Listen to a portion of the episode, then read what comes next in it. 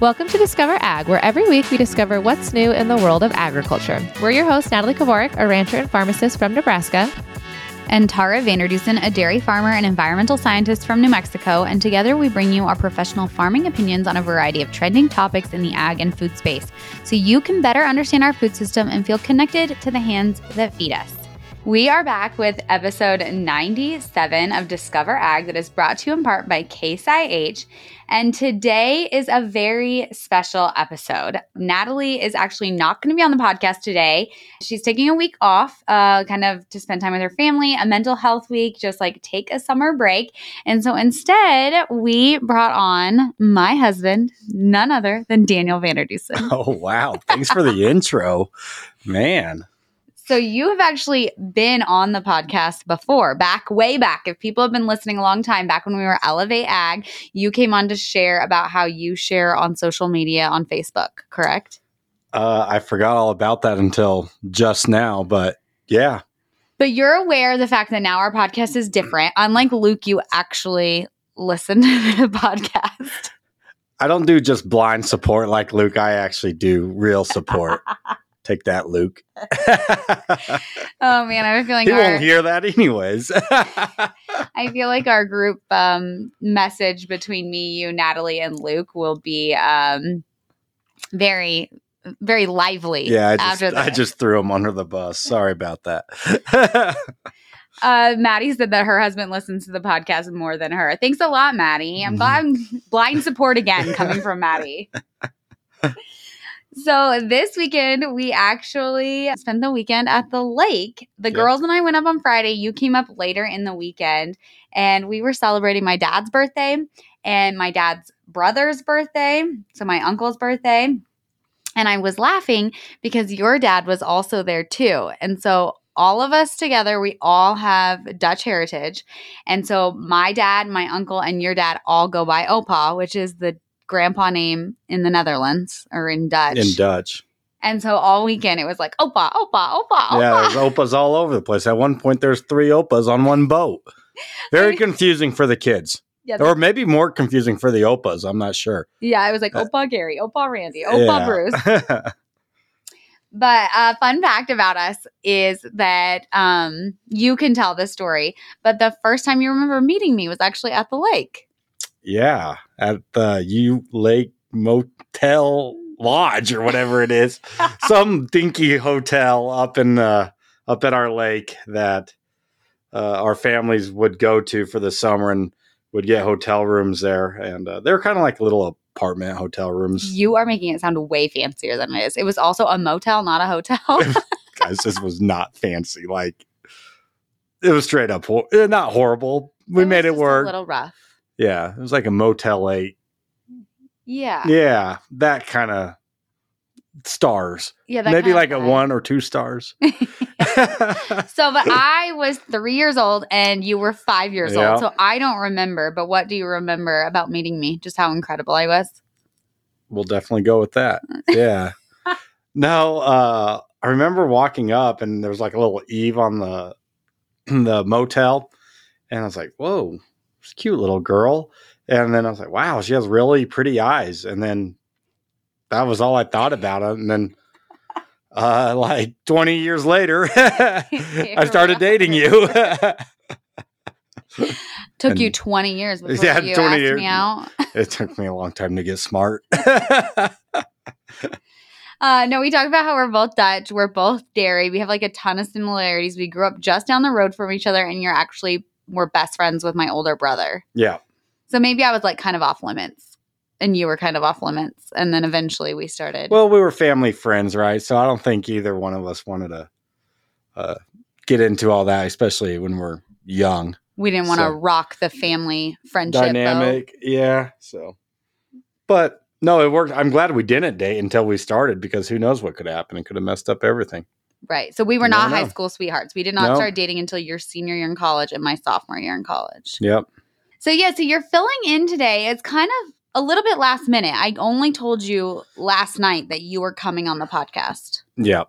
And then Tara's like, "You better study up." I'm like, "Oh my gosh." So Luke kind of had an advantage when Luke came on the podcast. He Natalie let him pick the articles, but we actually Yeah. already had the articles picked. So you just got kind of like thrown to the wolves. Yeah, but I think they're good articles. Thankfully, there's a dairy article, so we're in really great hands with you. You'll have a lot to say about the dairy article. It probably will be the bulk of this episode since we both love dairy so much. Gotta love that dairy. So, did you take notes? Did you prep for today, or are you just like rolling? My notes are very limited, and uh, so mostly just rolling with it. I did refresh right before we got on here to uh, just bring it all back in because I read it earlier today, but then Tara started making me nervous if I studied and looked at other articles about the articles. So We take our podcast very I- I seriously and do a lot of research. I know. So I just don't want our listeners to, you know, they, they expect a certain level of uh, research. I hope I can bring it to that level. you hope you can deliver. Uh, we'll see. I hope. Okay, so we have been doing a new thing, a word of the day. Natalie sent some suggestions over, but I went in a different direction and picked my own word of the day, and it's called vamoose. The moose. Do you want to try to use it in a sentence? The only thing I can think of is a moose. so I know that's not right. It's to depart quickly. Time to vamoose. Like, get on out of here. Let's vamoose. Hmm.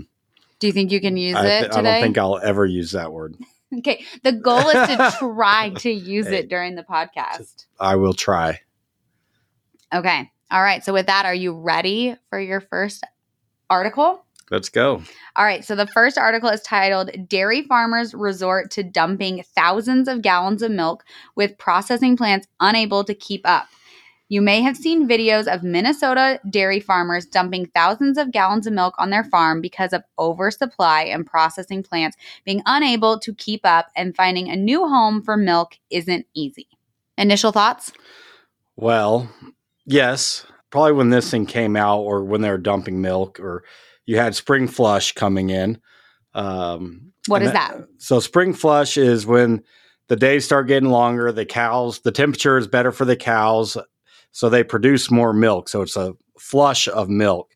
And in the United States, processing is limited right now. So if there's any little hiccup or a little bit of overproduction, or if a plant goes down, there's a surplus of milk. And sadly, at this point, either we have to dump it or take it to a calf ranch and they can feed the milk to the calves uh, and they get it at a discounted rate. So, but at least you still get paid for it that way, even though it's pennies on the on the dollar, you still get paid. So this is kind of a hard topic I feel like to cover. I actually didn't want to cover it. Natalie actually picked it and put it in the the Trello board for us. But one of the reasons I didn't want to cover it is because it's really regional. Like yes, it is something that like the entire country experiences at different times and there's different issues, but it's really hard to like pin down exactly what's going in, on in that region if you're not there. So we can like give Right. our we can relate like I'm going to tell you know tell some stories of some situations like here in New Mexico we've experienced recently but it is really hard to figure out exactly what's going up. But as you said, dairy demand is up. There is a like there's demand for dairy, but production is up and then there's just not enough processing plants. And I think that's kind of maybe where I want to start is actually a little explanation of how the milk gets from like our farm to market. So there's a couple of options, but like we sell our milk through a co-op. So we are a group of dairy farmers and someone sells our milk to different creameries, plants, butter plants, milk processing plants like across the country. And then it goes to market. Some people are independent where they aren't a part of a co-op, they sell directly to a creamery, creamery or bottling plant. Both have pros and cons. I would say being a part of a co-op kind of helps you withstand maybe some like changes cuz you're like marketing your milk on like a broader scale. Some people think being an independent, you get a little bit more maybe for your milk, but there can be more volatility. So even that part of it's really complicated. Yes. so uh, the independents, that those are tricky. That's a tricky deal right there because you don't really you can have a contract with them, but they can also just cut you off too. So if you're an independent dairy farmer and they're like, "Oh, we can't take your milk. We don't have a spot for it." And then you're sitting there going, "Oh no, where do I go with it?" Whereas like a co-op, even though they might not have a place, they can dump it, but the co-op will help pay for your milk so it comes out of like a hole. So at least then you're not scrambling to find a home for your milk. So we actually got a DM from a disco. I don't Oh, know. if I have a know. question. Okay. What is a disco? Oh, that I was about to say. If you didn't know, Oh. people who listen to Discover Ag are called discos. But I listened to it and I still don't know what it is. oh, okay. Well, you're a disco. You got they people sent in suggestions of what they wanted to be called, and that was the winning one. That's why Oh. we like we have disco balls and like fun stuff. Interesting. in our podcast. So a disco actually sent in something. They were exactly like what you said. They were an independent contract and they had a contract with a milk supply company. And the milk supplier basically, or the milk processor was like, that's it. In a week, we will no longer be processing your milk. And they were scrambling. And I think one of the things that's unique about milk is that milk is a perishable product. It's also like a liquid. So it's not like I know it this is hard in a lot of places like if you need to harvest onions they need to be harvested but sometimes you can have like a few days or if you like harvest an onion you may have like a couple weeks before it goes bad whereas like milk it is literally like you have it coming off the farm every single day and then you have to keep it cold so there's only so much storage so like if something happens like a plant goes down which getting back to this article is exactly what happened a plant went down they were having issues with um how they process their wastewater with the city. And so the plant shut down for 30 days. Well, there's no, you can't hold the milk for 30 days in like a refrigerator waiting for the plant to come back up. And so it just is very quickly. I remember it happened here in New Mexico. We had a plant down the road and it's an older plant and it needed some kind of updating. And they had to store milk in tankers all over the place. It was like a whole logistic nightmare of trying to figure out how to help this plant. And that plant was only closed for like 48 hours. So I can't imagine a month. Right. It is. Uh, I will take my hat off to like for our co-op. Our logistics team is extremely well, and they pull uh, rabbits out of the hat all the time to try to make it where you're not dumping milk, and we can get this place to a plant. Sometimes, though, especially if something just breaks one of these plants and they have to shut down without a schedule, it backs up throughout the plant where they have to stop and clean, and it just takes time. And uh, one of our friends actually runs or manages a plant, and he when he's talking to us about when a line goes down or something breaks, that they try to get it up and running as quick as possible. But yeah, it can take 24, 48 hours to get that line back up and running, depending on what broke and how backed up throughout the line it went. So, and we have so much, the logistics team gets down to uh, just the nitty gritty on the amount of milk that goes into these plants. As soon as one plant goes off, they, it's very difficult to find homes for this milk when we are producing just the right amount for these plants. You talked about the logistics team, like how much they have it dialed in, and Yeah. some other issues that they mentioned, like in this Midwest area. So this this was in Minnesota. I think the girl I talked to was in uh, Wisconsin. It seems Midwest is really struggling right now, but there's also a lot of labor issues. Apparently, some creameries had have, have had to close because they cannot get employees. Fuel prices are really high. So, whereas you may have been able to transport the milk to another plant to get it processed, that doesn't make economic sense when fuel prices are as high as they are. And then exports, we have been like crushing the export game the last few years, the last, I think, five years here in the United States of exporting a ton of our milk. And that has slowed down. It's still growing, but it's just not growing as fast as it was. Mhm. So it's kind of like this perfect storm of all of these things coming together to create no place for the milk to go and the milk dumping. Yeah. And also, uh, COVID didn't help because some of these processing plants that were supposed to be on and running already got postponed uh, due to COVID and then due to the cost to build these plants. Obviously, uh, there's a lot of stainless steel in these plants and uh, it takes a lot of labor to build them. And it just, I don't know by how much, but by a high percentage, the the cost to build these things went sky high. Yeah, you're like jumping ahead of my Oh. talking point. Oh, sorry. So yeah, that is one issue. It's actually something we talked about in our co-op. Is our co-op has decided, and our area has decided to implement a quota system. So basically, you can only produce so much milk, and if you go over that quota, you make less money on that milk or there's like the risk they won't be able to pick it up or there, there's like a lot of things that happen right if you go over quota. And when we were talking about it within our co-op one of the issues was we can build more plants but it doesn't pencil out. It's so costly to build a plant right now that you're you'll won't make your money back in 30 years. And so it doesn't make sense to bring these plants online. Like it used to be so much cheaper to be able to put up a plant. And so even though dairy demand is growing like i think that's crucial as people see milk dumping and thinking people aren't buying dairy. Dairy demand is really good. We just can't build processing plants at the right price or fast enough. Right.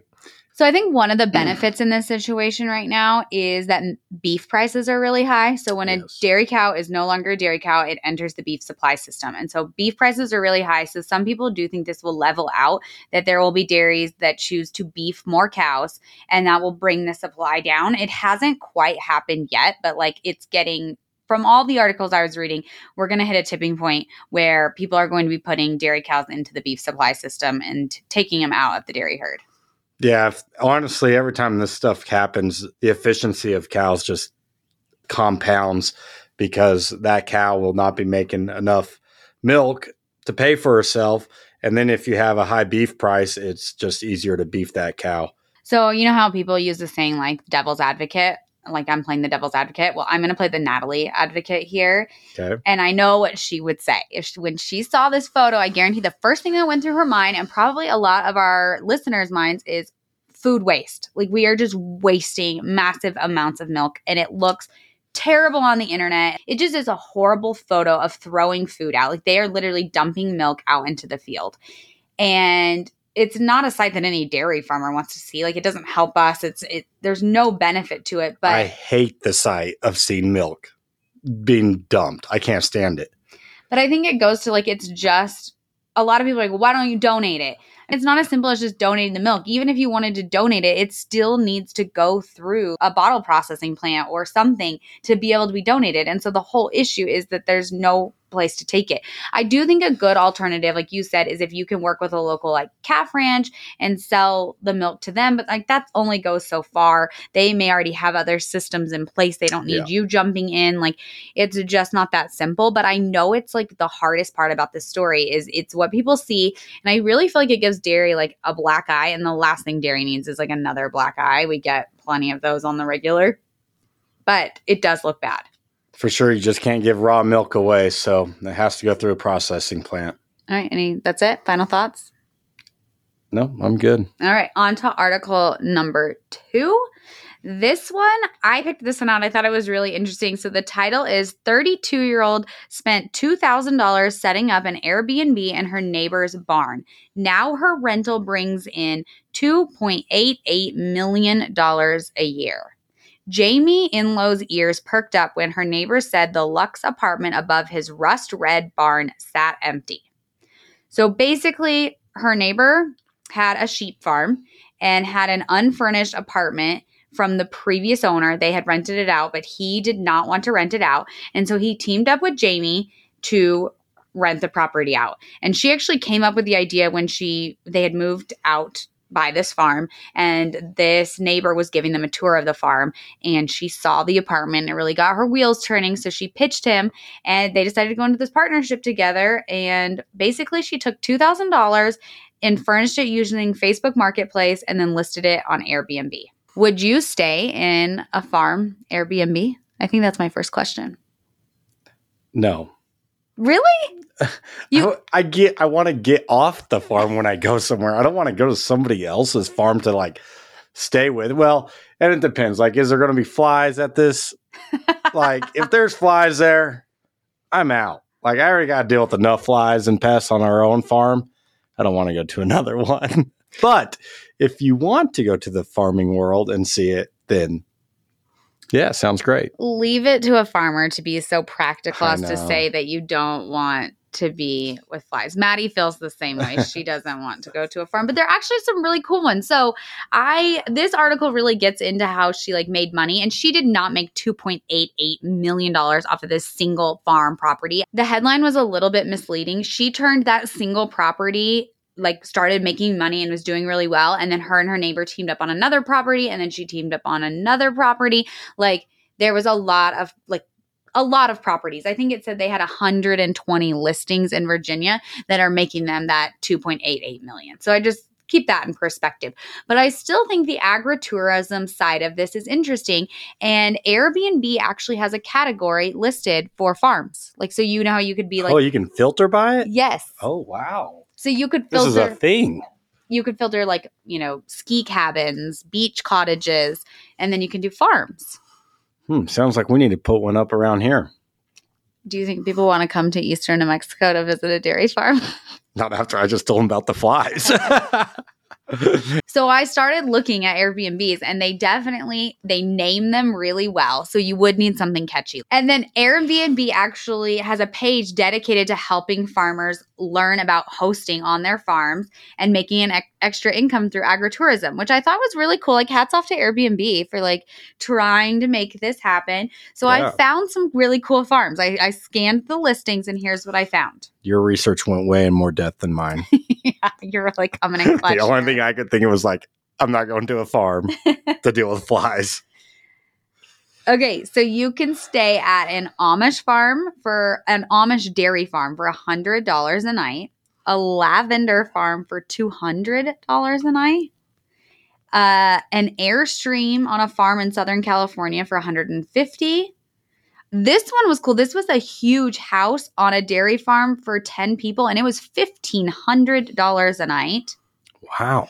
And then my favorite was actually a grain silo had been renovated and turned into a really cool place in Texas, and you can rent that for two hundred and fifty dollars a night. Huh.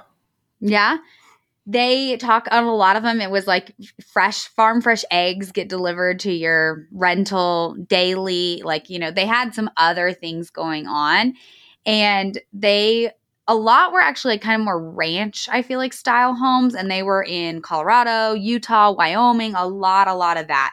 And then a lot were not technically operational farms. I figured that much. I figured a lot of them were just, you know, like um, hobby farms, kind of, or they're just in a very pretty area in the country that have like an old or a farm feel. When I was reading about this, I was thinking about, oh, Chip and Joanna Gaines, where they have their house. Uh, They have the whole animal thing and the ranch feel or whatever. And uh, farmhouse, and it does look fun, right? To, if you're not around animals, to go out there and do that, and be out in the country and look at some pretty grassland or maybe some mountains or whatever they have out there. So a lot were really gorgeous views i will say that and then um yeah it kind of it felt a little like like one of them actually used the word petting zoo like it was you know like highland cows uh, some mini horses mini donkeys some sheep like the farm fresh eggs and so i think you would have to get really creative of how you are marketing it and actually that this girl talks about that she started an instagram page got a website and started SEOing for like come stay on the farm. And that was truly how she did it. So where I actually went with this, I love that you went to Chip and Joanna Gaines because I do feel like they're selling like a lot of their appeal is that like country lifestyle. It's like a part of their brand, that everything. Um, Maddie said for a hundred dollars a night, you can definitely come help work cattle with her. I was actually thinking the same thing. I was like, you know, you can stay in the house for free if you just get your butt to work on time and come help me. I think I would go to the lavender farm and stay. Just I want to throw that out That, there. that does sound nice. Smells nice. There was like apple orchards too, or like I think I saw one that was like peaches, like a peach farm. Any final thoughts about that before we move on to our third article? I wish we lived in a prettier area where we can have an Airbnb. Even though we do have a pretty spot. you just mean. We live in a beautiful spot. New Mexico is gorgeous. Golly, we're just like you just. I know, but not for an Airbnb. Agree to disagree. okay. So before we move on, I want to talk about our giveaway. Uh, we actually were talking about the views of country living. You know that these views. One of my favorite things to do, do throughout the week is see where the discos are listening to Discover Ag. This week, someone was listening to it on the beach, and it just like gave me a little break from my workday to see somebody laying on the beach listening to Discover Ag. So thank you for those shares. We've seen people like working um leather, we've seen like metal workers, we've seen some really cool things that people are doing or looking at while they're listening to Discover Ag. And we do love to see it. So I'm reminding you about our giveaway. If you share about Discover Ag on your the social channels and tag us, leave us a review, subscribe, or follow us on wherever you listen to podcasts.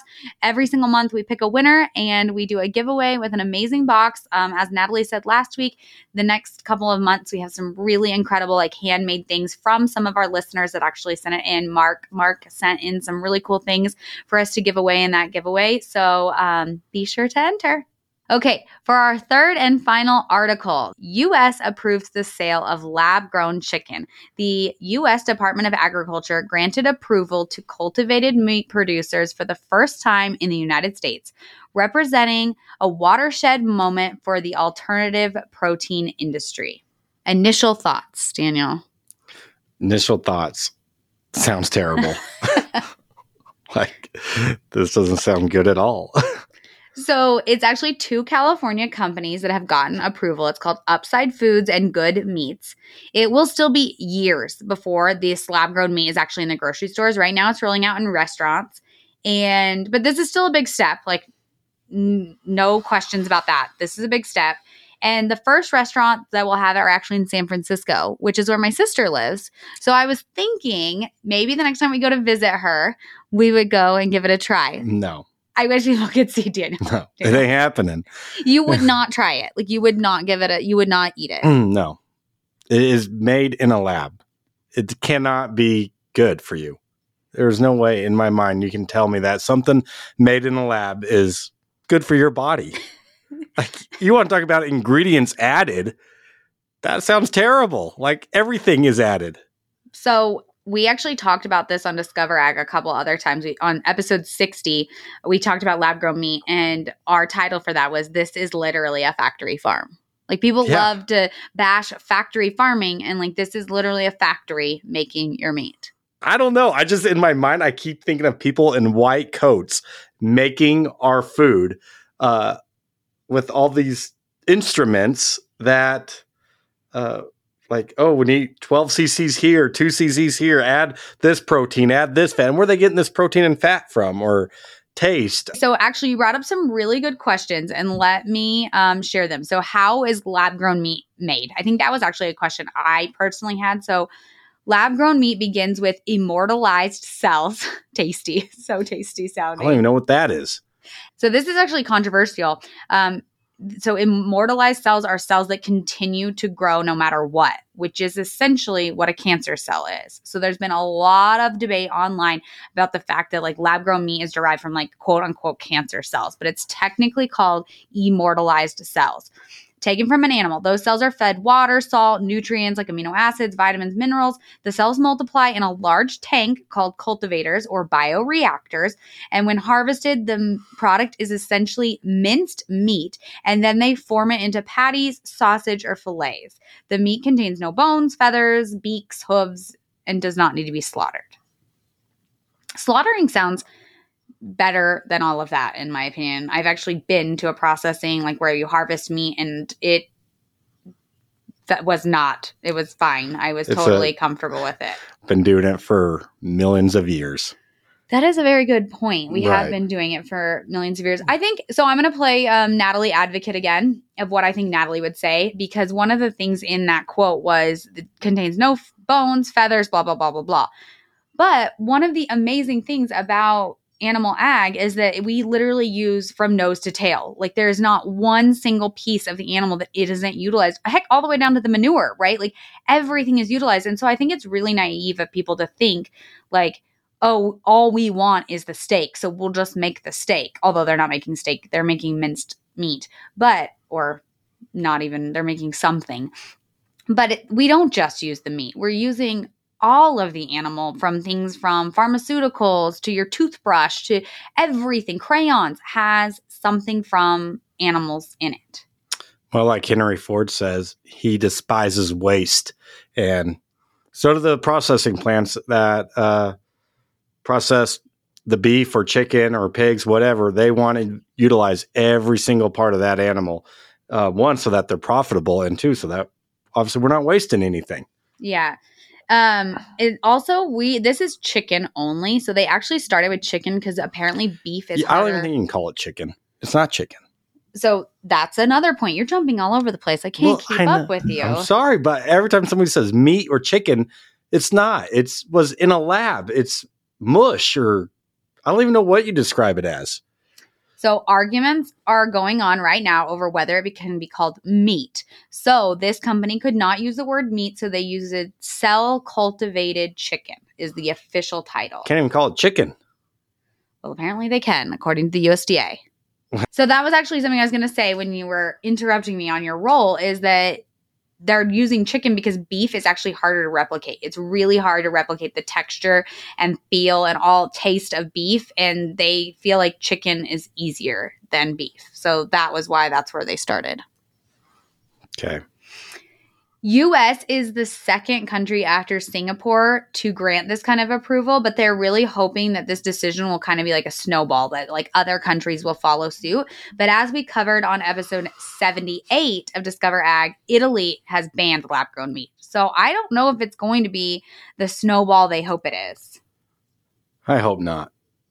I hope some good research comes out of it if it helps with some kind of mm. cancer thing or something that can help in medical wise, but I really don't see. Oh, that's an interesting idea. Yeah. Like so like instead of cultivating meat, like let's cultivate, you know, like a new heart for someone or grow a new something else that would be helpful in the medical field.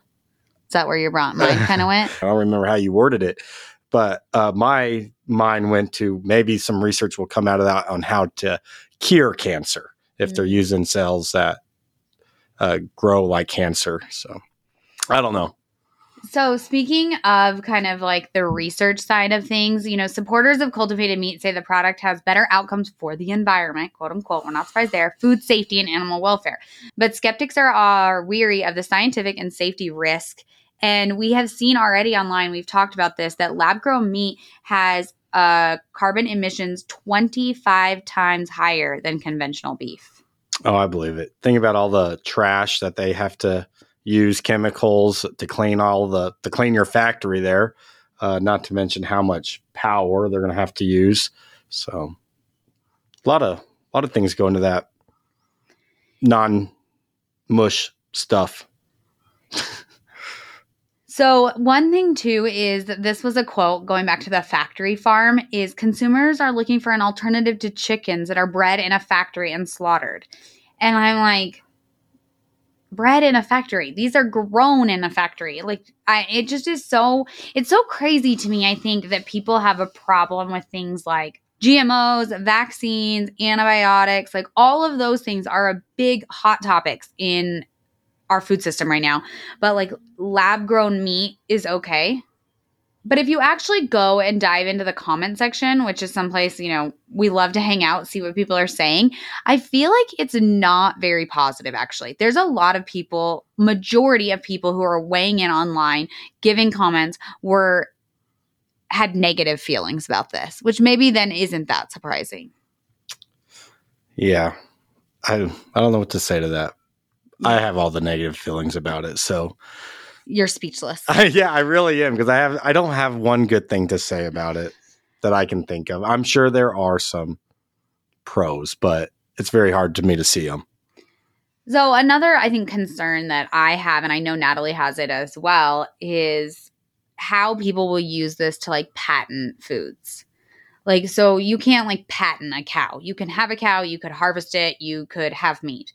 In theory, like these meats, cultivated meats would be like patented. Like the companies will own the rights. Like it already was in this article when they were discussing how the lab grown meat was produced, the companies were like, well, we won't give away our proprietary information of how we do that. And so it brings up kind of like an ethics or like a food sovereignty conversation of like whether someone should be allowed to like patent the process of making food.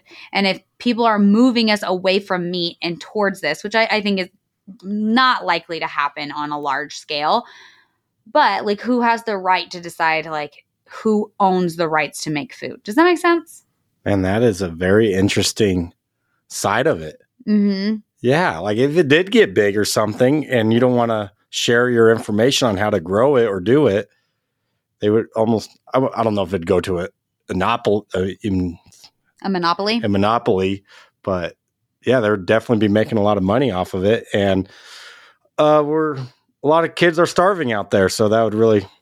I mean, I'm all about somebody making money, but to a certain extent. I really wonder how much of a market share they can actually obtain. So, on a whole, the world is consuming more meat. The demand for meat is increasing um, as countries typically go from developing to developed, or people move to like middle class or you know upper middle class.